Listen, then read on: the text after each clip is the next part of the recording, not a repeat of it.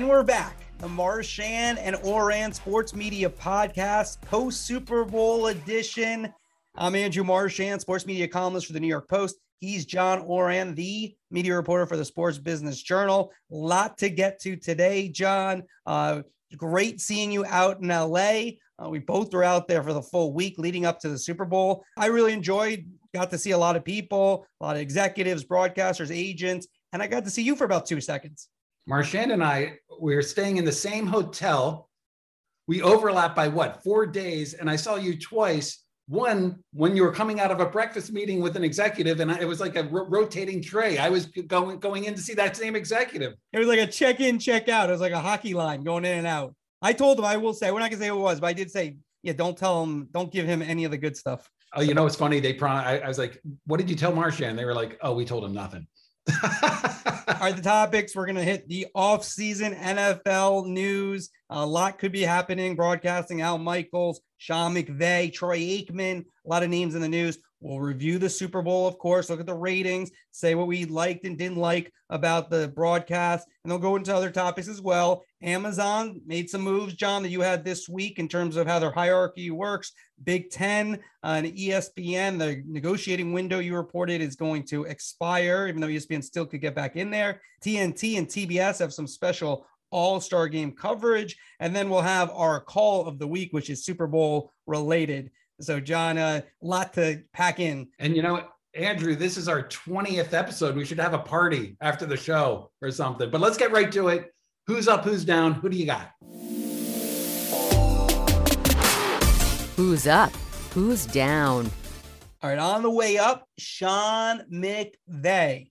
Now, look, we're going to get into this a little bit deeper. I'm not saying Sean McVay is going to go to ESPN Monday Night Football or some other broadcast booth, but if he wants to, it's out there. And I think he probably can get 10 plus million dollars if he wants to walk away from coaching. If you read the tea leaves of what he said, I think it's very possible. I'm not saying he's definitely going to do it. Uh, he still has a very good team, but they have mortgaged their future uh, in terms of the trades they've made. So I think this story could happen this offseason, but it, if it doesn't, it's still, it's not going anywhere. It's going to be a story for the next three years. Okay, John, who do you have on the way up? On the way up, I have who's up. It's Kevin Warren, the Big Ten commissioner. The Big Ten has already started negotiating its next media rights deal, and the market couldn't be better for the Big Ten. ESPN wants it, Fox wants it, NBC wants it, CBS wants it. Turner, at least they wanted it when Jeff Zucker was there. And Amazon just named a new head of sports who, get this, did his undergrad at Michigan and his grad school at Northwestern. Deep uh, Big Ten roots. I always compare this a process to selling a house. If you get more bidders, you get a bigger price. Well, the Big Ten is overrun with bidders right now, and I'm looking for that conference to break the bank. All right, now let's do on the way down. John, why don't you go first? Who you got? I, I have Phil Mickelson. Back back around Thanksgiving, I gave Mickelson an uh, on the way up because I thought he was so good on the match. His on-air performance with with Turner was I, I just thought he was a natural on TV. But Andrew, he's killing any postseason media career right now. He ripped the PGA Tour in an interview with John Huggan of Golf Digest when he went on record say that the tour was operating with what he called obnoxious greed, and he was complained that he and the other golfers weren't being paid enough.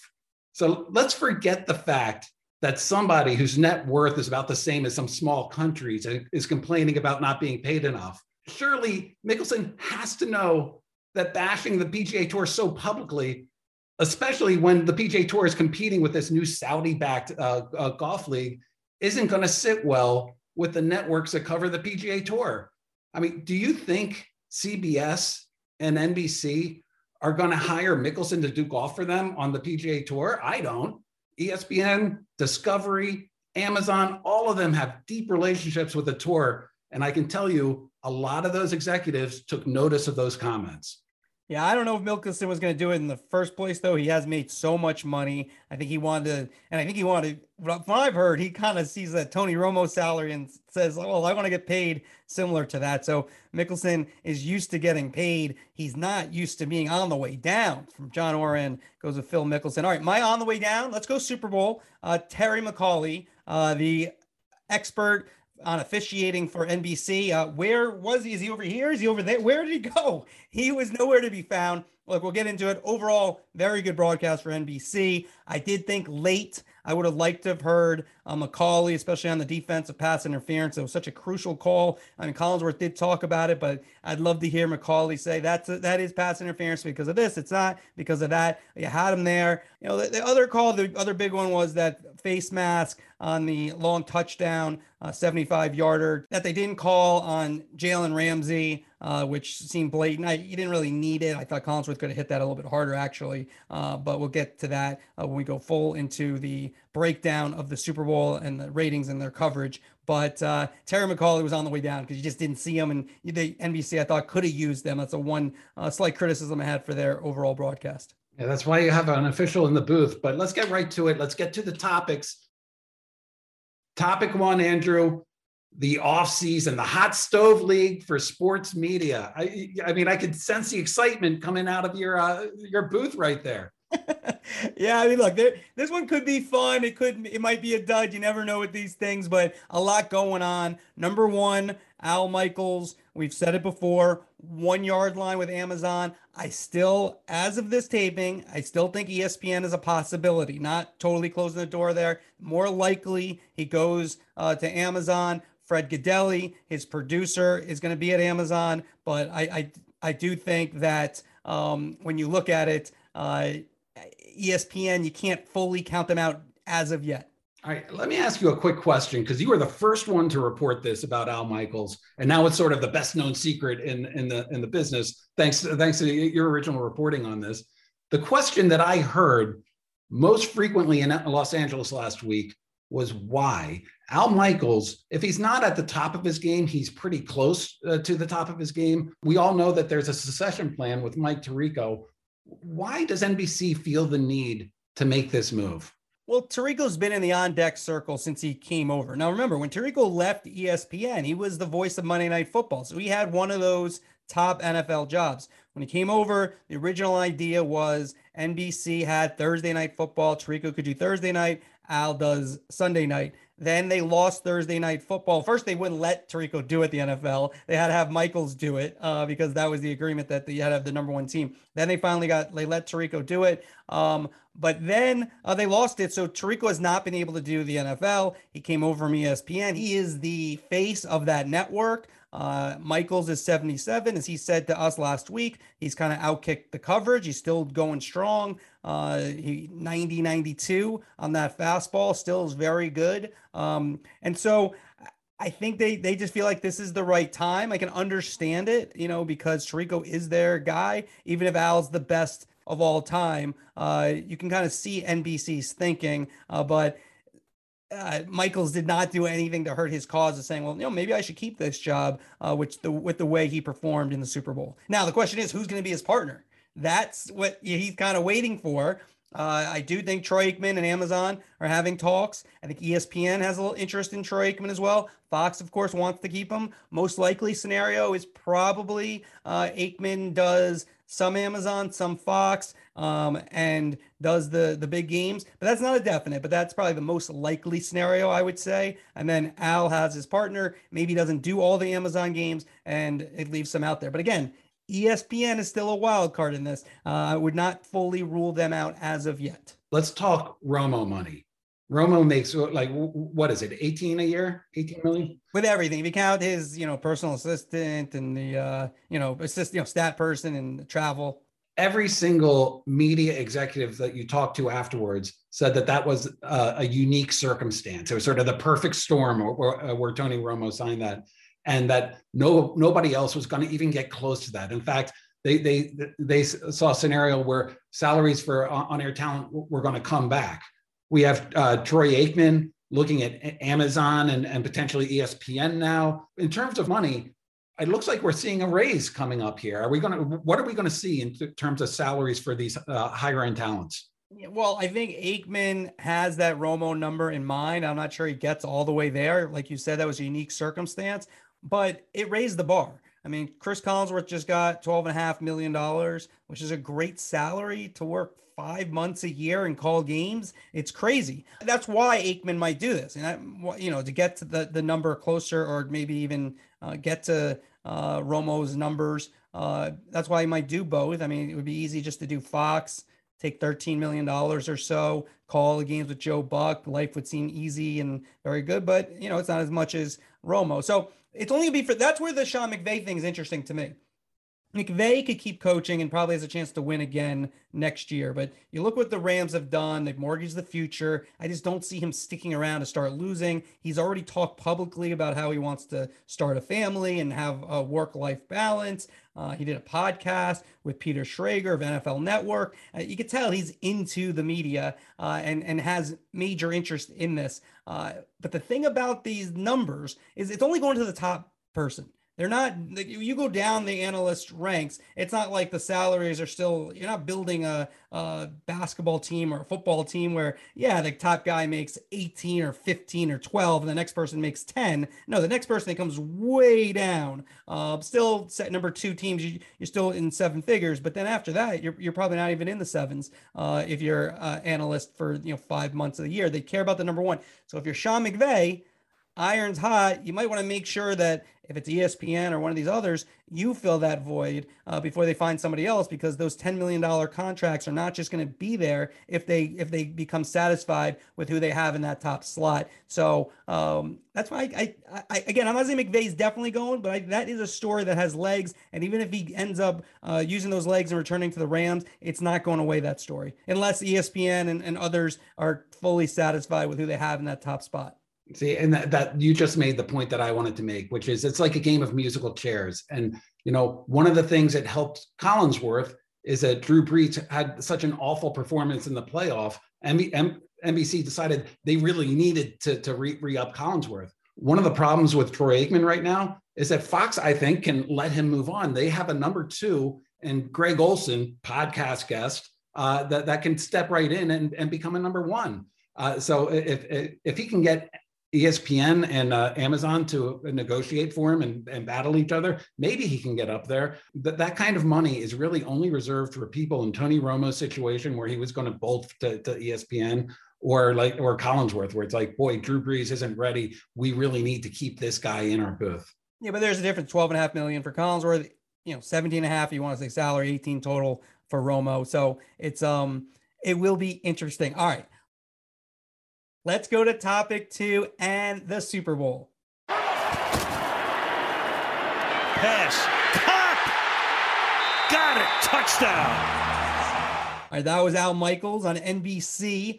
On top of his game, Andrew. That that that was classic Al Michaels. Yeah, a good call on that Cooper Kupp touchdown. Um, overall, I thought Michaels was excellent, um, especially early on. I thought late lacked a little bit of energy um, in terms of some of these big calls. Did not have that final definitive, really like memorable. The Rams are Super Bowl champs, especially on that Donald play at the at the end on the fourth down play um, when uh, Joey Burrow almost made an amazing throw on that fourth down play. But still, Michael's excellent overall. And, and this is the call for me, John, that I thought just epitomized how good Al was the other day. Second half, we had the long touchdown and then this interception. Jefferson in motion, off play action, fired over the middle, picked off at the 31 yard line. Awuzie. Skowronek couldn't handle it. And the Cincinnati Bengals in 22 seconds have a touchdown and a takeaway. Okay, when you listen to that call, John, it can't be better in terms of the words, uh, the 22 seconds at the end that he mentions that the uh, you had the turnover and the touchdown, 22 seconds. That's perfect. And uh, to do it, like, look, it's always the elephant in the room with older broadcasters. You know, it's you don't want to be offensive talking about age and all those things but it is a factor. The man is 77, and it's really impressive. And I wrote about this the other day. If you're going to talk about the greatest of all time, obviously in broadcasting so subjective, but he kind of Tom Brady'd everybody when you talk about that discussion. Now he's tied a Pat Summerall for the most Super Bowls ever called at 11, and uh, and he's at the top of his game doing it. And that to me kind of separates him. It's again, it's kind of a little bit of nonsense talk, like who's the greatest of anything when they're not, you know, especially this is not even players, but but I think Al did put an exclamation point on it. And when you talk about ESPN, I wrote the end of my column. He'll only be a mere 81 when they have the Super Bowl in 2027. So, uh, yeah, if you would say, well, why would ESPN get him? He's not going to do the Super Bowl. All right, maybe, maybe not. I mean, the guy doesn't eat vegetables, uh, and he's seems like he's in amazing shape. So, who knows? Al Michaels, this is why NBC's decision to move on from, from Al Michaels is such a big story to me. He's been the play by play voice for primetime football in, in, in the US since the since the 80s. We're going on 30 years right now. I mean, it's it's an incredible legacy. And if he's dropped off, he hasn't dropped off a lot. I mean, the, the, there are plenty of others that that you, you have seen the drop off as they get older become much more pronounced. I don't really see it with with uh, with Michaels at all. No, you don't. So overall, for me, a very good broadcast. Let's start with the pregame, John. Wait, hang on. I, I got I got some questions, Andrew. The pregame. How much of the pregame did you watch? I watched the whole thing. I did. You could live to talk about it. Yeah, yeah, you could. Oh, okay, yeah. Did, I watched, did, did, now, now, how now how did you watch? Did you switch from NFL Network to ESPN, or did you just stick on NBC? Uh, I started with. I had I have the three screens in my office going, and I started with countdown at 10 o'clock and then i would go in uh, and watch game day but countdown was on the main screen um, and then uh, when nbc started at 1 o'clock i was there i mean look, did I miss like a minute or two? Like, uh, you know, here and there, you go get a snack, uh, you get up, you talk to somebody in the house. Yes, but I All right, so let me ask some questions then. I, I just want to pepper you with questions here. what What was the most memorable moment from the uh, hours of pregame uh, coverage that you saw? And by the way, I just want to say that we we talk about what we, we talk about beforehand you you don't know any of the questions. Exactly. I was going to say we did not. I did not do any prep here for this except for watching. Uh, I'd say the most poignant thing was the Tom Coughlin uh, uh, feature. I, I I got the sense. I don't know this. You know, Coughlin probably was very I only want to do it this way. His wife has dementia. Uh, he, he wrote a op-ed in the New York Times a little while ago about uh, being a caregiver. Uh, it's very touching. I mean, especially around here, uh, Coughlin uh, won a couple of championships with the Giants, um, known as a tough guy, and to see him, um, you know, kind of vulnerable. The other thing I really liked was uh, what I really, really liked, very inside TV, but they did a thing where uh, the producer, Fred Gaudelli, he gets high school uh, players from the area and they went through some of the plays that the Rams and Bengals had and to, to, to make sure they can get every shot, which I thought was excellent. Would you say, oh, that's too inside TV? But actually, the way they did it with the studio people from uh, Drew Brees to uh, Rodney Harrison, Chris Sims, um, and Tony Dungy, they went over some things and it was good. I thought that was a real good segment as well. I, I was in LA all, week. I was in LA on Sunday, so I didn't get to see any of the pregame shows. But the the if you watch Roger Goodell's press conference, if you talk to anybody for any length of time, they brought up a lot of the problems with the NFL. Uh, allegations of racism in hiring, allegations of sexism in, in the, the, Washington franchise, uh, the, uh, allegations of potentially throwing games in Miami or Cleveland. How did NBC cover that? Yeah, I mean, they, they hit on those topics. I, I mean, you have to if you start. Well, of course they hit on them, but did, did well, they really they do a good job? I mean, look, this is all. Um, what I don't like is when networks just do these things. So people like you and I and the internet just says, well, they covered it, you know. But I thought they did. They had Michael Smith and Michael Holley on, who have a show on Peacock um, to talk about uh, the coaching situation, and that was pretty hard hitting. Michael Smith uh, had some uh, comments about how uh, the white owners have to care as much as they do as African Americans uh, who are talking about this, um, which was a um, you know very strong statement to have. They had Mike Florio. Um, with some news on Brian Flores' suit against the NFL, uh, mentioning that they could add the Texans to it because they didn't hire Flores and there was retaliation from the suit. So uh, I, I, thought they covered the stuff. I mean, look, I, I, all these pregame shows aren't earth shattering, but I guess um, I think they did engage with those things, and they they I found them. They didn't overdo it, but I thought it was. I thought they were. It was good. So uh, I think a strong job on the pregame. All right, overall pregame, give it a grade. Give it an A minus. A minus, I think, is a good grade for for the um for the pregame. Uh, not perfect, but very good. I would like to have you as, as a professor, Andrew. I I don't know if I'm an easy grader. Right? There's a couple points before we move on to the next topic I want to get into.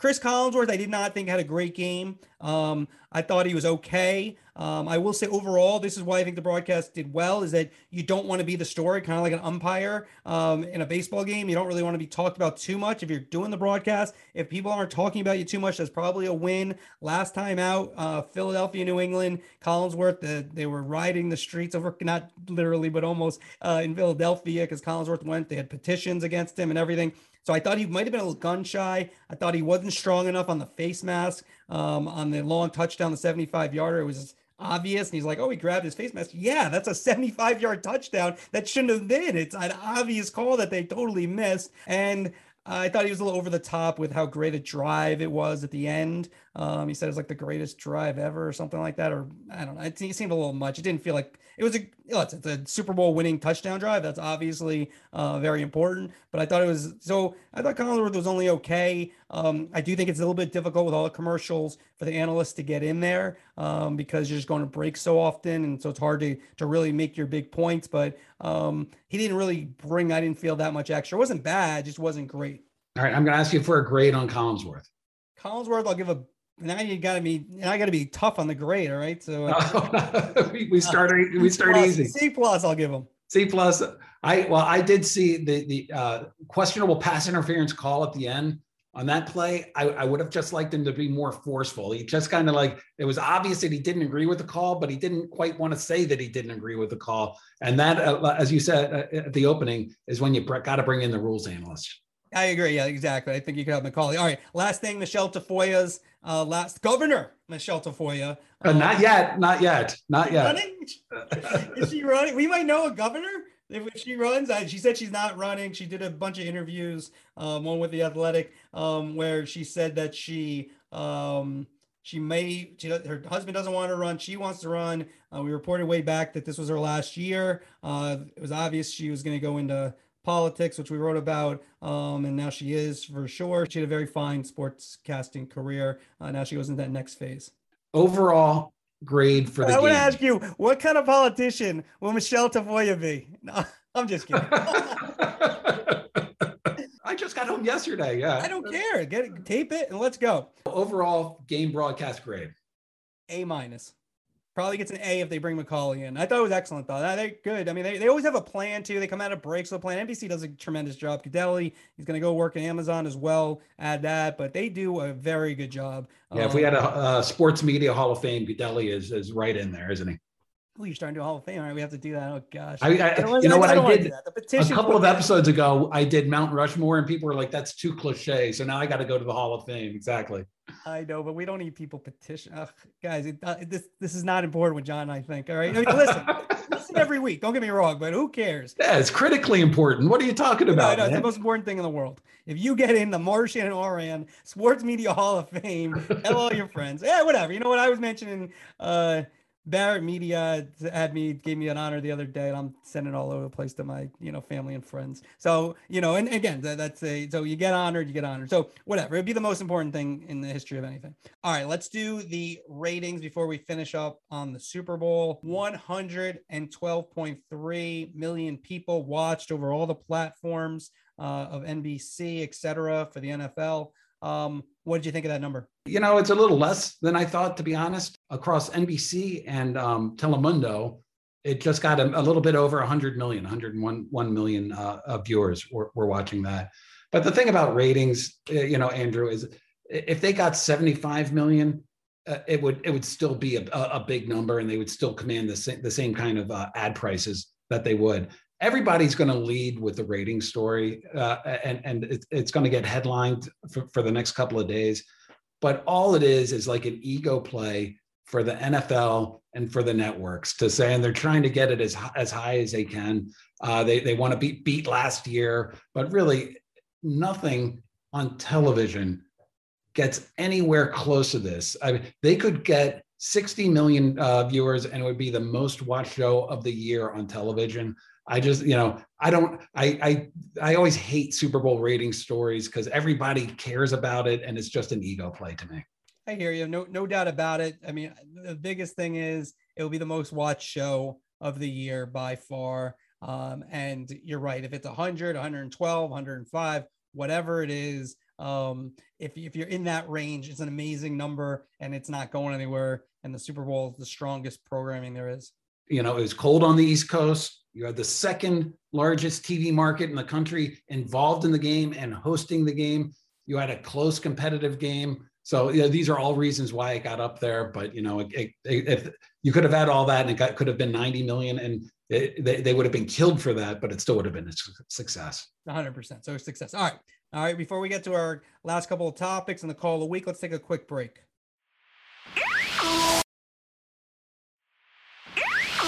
Okay, let's go on to our next topic. Topic three. John, you had the news in your newsletter for the Sports Business Journal on Monday. Amazon with a big move. Um, what do you got? Well, Amazon brought in Jay Marine to run its uh, sports division. Uh, who's Jay Marine? Nobody knows. He doesn't have a big sports background, but this is what we know about him. He's close to uh, to Jeff Bezos, and he's a and he's a longtime Amazon executive. And so he's coming in. He, he doesn't have a lot of relationships yet. Uh, uh he was in uh, Los Angeles making the rounds, meeting with various NFL executives. And one of the reasons that Amazon says that he is uh, that they put him in that position is because they've grown so big that they need somebody uh, to bring bring somebody new in to watch him. The former head of sports, Marie Donoghue, the uh, former uh, ESPN executive, uh, they assure me her role hasn't changed, but she now has a new boss who were uh, who now reports into her old boss. So maybe Amazon tries to make a play uh, in the Big Ten, which is one of those things when you look again what they've done. We've talked about this before. NFL, uh, around the world, soccer, cricket, uh, relationship with the Yankees here in the United States, uh, the big Thursday night exclusive package that I know you're fond of uh, coming up. And so Big Ten kind of in the college ranks, you know, with SEC, that's the biggest in football um, that you could get. You know what? one of the biggest surprises that uh, that I've I've seen in just reporting this over the over the years is how these big executives do let their personal biases come in. I mean, I just think back of John Skipper at ESPN, and all of a sudden they're big into soccer and they're ODing on the NBA and the NFL. Uh, they don't care as much about, which, uh, funnily enough, completely tracks with uh, what what his interests were. Yeah, that is good. Soccer, he was good. He actually John Skipper.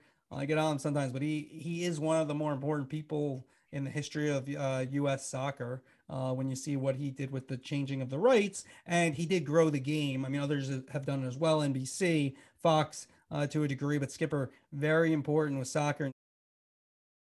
Big Ten, we hit on a little bit. Next topic. What else do you want to add in terms of where those rights are and what what we're going to see happen here? Uh, we're we're just going to see a, a really big bidding war. Right now, they are in exclusive an exclusive negotiating window with ESPN. Uh, all everybody that I talk to suggests that it's going to go out of that w- without a deal, and the reason uh, for that is all of the interest uh, from all of the other networks uh, that, that, are there. And you, ESPN still wants it and is still going to go be going after it hard. Uh, Fox wants a bigger piece of it, of course. CBS wants something to replace the SEC, which is going to be leaving that Saturday afternoon window. And NBC is salivating over. Could you imagine a Saturday night of a Notre Dame game leading into a, a Big Ten game or vice versa. So they, uh, the, all of these networks are just looking at the Big Ten as something that could really anchor their their weekend programming. I mean, you, I'll be I'll be covering it, but you want a prediction? I, I think it's going to go to Fox and CBS, but uh, I, I don't count out uh, ESPN, which when they really want something, they uh, they, they they they find the money to pay for it, or uh, or NBC, which uh, which does I mean they're going to be putting in really aggressive bids. And what's the official OURAND projection in terms of the money? With SEC got three hundred million plus, right? What was it three twenty five? I think per year. Yeah, we're we're going to see SEC type money. I think that that's another thing about these deals is uh, the Big Ten. Kevin Warren he wants to at least match the SEC, if not get more. That there's a big competition there in, in terms of uh, what what conference gets the most, and uh, the advantage for the uh, Big Ten is all off the field. They have big markets. They have you know the Ohio market. They have Chicago. Of course, here in DC we have the Terps. Uh, uh, can can we say Can we say Rutgers has New York? It, no, it doesn't. Uh, the New York market they, they have, but they have big care about New markets. I'm not saying they're not a big program, but it, I don't know. That doesn't really seem to. I, if they won the national championship, it would change, but nobody cares. I mean, they, they no no disrespect to Rutgers, uh, but they. Oh, no disrespect to Rutgers. You just disrespected them, Andrew. Well, it's not a New York team. It's not like the Jets and Giants playing New Jersey and they're called the New York Jets or Giants. It's Rutgers. You know, they've they've never really been great at football. The Big Ten obviously wanted the New York market involved, but again, it's a big deal in Jersey around Rutgers. But until they're really good, um, I don't know. It's just it's not. I lived in Miami when the University of Miami became a big deal. That was like a felt like a whole, you know, the whole community. Even if you didn't go to Miami, you you liked uh, U of M. But uh, I don't know. I don't get that sense. if of if, Rutgers. uh, if Rutgers gets competitive, it's going to become a hot ticket. You watch. They they just need they they need to start winning on the field, just like my alma mater out that down here at Maryland. All right. Well, wait, are they good? Do people care about them besides you, you and uh, Scott Van Pelt and uh, Frank Isola, all these uh, Maryland grads? Taylor, Taylor you know what we we care about Maryland basketball, and the, the Maryland basketball being so bad this year is is infuriating. Uh, but but Maryland football, if it's good, it's good, great. I don't care. Like, but basketball is all we care about. Does the Big Ten get the 400 million per year? Oh, that's a lot. Uh, I'm gonna say I'm gonna say yes. I think that there I think that there is so much interest, and they're great brands in big markets. Uh, I, I think that the, by the end of this, the Big Ten is going to make them more revenue than any other college conference from their media rights deal. That's a bold prediction, Andrew. That is a bold, prediction. well, I said it too, so it's not so bold. I made it less. Uh, bold. wait, you said it first. You had to claim credit. Well, I didn't know. No, I wasn't claiming credit. I just said it. I know. if I didn't say it too, I mean, bold would, would imply that you're the only one who said it. That would be bold. You know, it's like uh, you can't be bold if the other person's saying it too. And then we're, I guess we both could be. We're both. This is the boldest sports media podcast out there. This is like the anti-first take. We're just agreeing with each other. I mean, come on. Yeah, well, you. I mean, I don't know. I had to grade the whole world. You're like, you know, I'm, I'm just grading everybody. You got, I got. I'm like a teacher today. I'm just giving out A's, except for Collins, where they gave a C plus two. All right. All right, we go to the All Star game, TNT and TBS. Uh, TBS is going to have an alternative broadcast. Don't call it a Manningcast. Everyone in TV, John, here's a little inside TV thing for you. They get so mad if you call anything a Manningcast, except for the Manningcast, because I, I wrote it in my story that yes, ESPN and Turner, they basically pioneered the concept of these alternative broadcasts. So the Manningcast is not new. The Manningcast just happens to be the most successful, the most that that's and it's an easy way for people to reference us. So it's not a Manningcast. You know what's so funny about that, Andrew, is uh, in my story on that, I reference it as sort of like a Manning cast. Of course, you, that's how people understand it. I it. mentioned a Manningcast too. Yeah, of course. TNT and TBS, though, I do like it. Alternative broadcast. Draymond Green will also be involved. It's a good idea. You do need it as a separate broadcast. Originally, I'd reported, and this is what they originally were going to have Barkley with Kevin Harlan and Reggie Miller. Instead, it's going to be Dwyane Wade uh, with um, Reggie Miller and Harlan. But I think this works better when you have an alternative broadcast because if you have it just as your main broadcast, you're going to kind of upset people who just want to see the game and don't want to hear Barkley the whole time, make it the Charles Barkley show. Inside the NBA, I think will get rave reviews because they always do. And I think the alternative broadcast as a secondary broadcast work. If it's just your main broadcast, uh, I think that's when you're going to annoy people. That's what I think is going to be so interesting here because you want another bold prediction. Uh, Here we go. Is this one bold? Let's see if this is actually bold. Ready? Do, do we have like sound effects for this? I'll do. I'll do. The bold prediction. Okay. Turner's alternative broadcast is going to get more viewers than its main broadcast. I'm You don't think that, so? That no, all right, that's your bold prediction. Another dinner. Right now, you owe me about. Oh God, uh, I'm gonna. I'm already backtracking. I'm already backtracking. Yeah, no, I don't think so. I just think like Charles Barkley is an otherworldly TV talent. Him and Shaq calling the game. It's not like they're, calling a real game. They're calling a farce game. I mean, they, they almost scored 200 points a, a, a couple of years ago. It's all supposed to be fun. And that, and if I want to have fun watching a fun telecast, I'm going straight to TBS. That's uh, that's certainly going to be how I'm watching the All Star game this year. All right, Kevin Harlan, Reggie Miller, Dwyane Wade. Um, you guys, John Orange challenge. You guys have to have fun. They got to step it up. They got to. They can't have too much fun because Here's, there's here's- no, here's the interesting TV thing is that when you compare like ESPN to ESPN two with the Manning cast, you know, people go to ESPN for Monday Night Football. I think you do go to TNT for the All Star game. That is the main broadcast, but I don't think the uh, the separation between TBS and TNT. This is helping your cause is as great, and I do people do flip around, but I do think TNT is the main broadcast. The other thing is the numbers aren't going to be nearly as high for an NBA All Star game as compared to Monday Night Football, and so uh, you know these alternative broadcasts. You know, do they add people to watch, you know, watching that that's a question that some of these networks who don't do it are like, mm, I'm not really sure about that. Um, obviously, it's good publicity when when you're brought when you know. I, I do think it will be a social media will probably like it, especially with Draymond in there, uh, freshening it up, and I, I think Barkley's just great. So, and that brings us to this, okay? And I just need to give the props. Did you see John the uh, All Star Game selection when they had LeBron James and Kevin Durant on? You know, let's let's play it right now. He hasn't played. Is he healthy? Who's that? James, he hasn't played. Uh, dude, he's, he's like, missed, what happens if he oh, doesn't? Oh, he got traded. He's healthy now. He's missed the last three with a with a hammy. and, see, and now we know why LeBron carries a clipboard hey, with him to the uh, to the hey, draft. Hey, LeBron, oh my God, trust me right man. now. He's rubbing some Icy Hot on that thing. He's playing the next game. no questions. I can't. I can't with y'all. KD, just oh next year God. bring a clipboard. It, it, comes in. It comes in very handy. Yeah, you have to. You can hide your face like LeBron's been doing. You know, Andrew.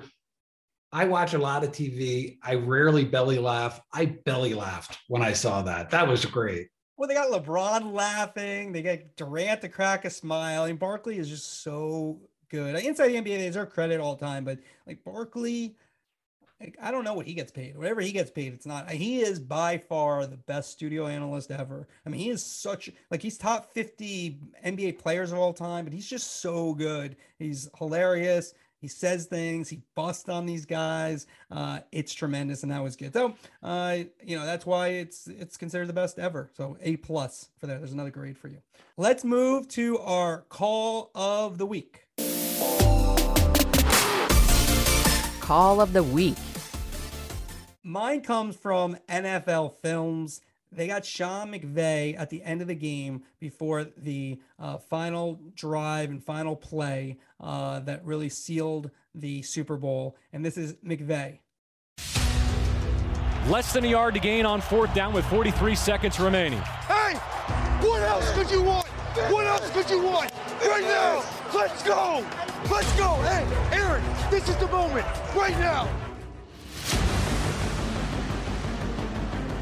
For the world championship right here. Aaron Donald's gonna make a play. Burrow to throw for it. Oh. He's hit. He flings it away on fourth down. Aaron Donald got there. Yeah! Yeah! I knew it! The greatest of all time does it in the biggest moment of Super Bowl 56. Aaron! Aaron! World champs. Great job. We're world champs. Yes, sir. We're world champs. You would make that play. We're world champs. You would make that play. We got another Tony Romo here, John. He predicted Aaron Donald was going to make a play there, and then he does. Uh, McVay auditioning for Monday night. I mean, look, predicting Aaron Donald's going to make a play is not, you know, going out. I'd say that's not a bold prediction, uh, but um, it was really good. Uh, NFL films, they just they bring you inside the game. You know, is it sanitized a little bit, a little bit, but they it just NFL was so smart um, all these years ago to get the NFL films involved, and and I thought that was really excellent. Your buy, sell, or hold on McVay is so obviously a buy. You can't get enough of him. He, he, I don't know. I, I buy. No, hold on a second. That's not. I, I don't know how good he'll be on the air, but he is a tremendous story. I mean, he's the youngest coach ever.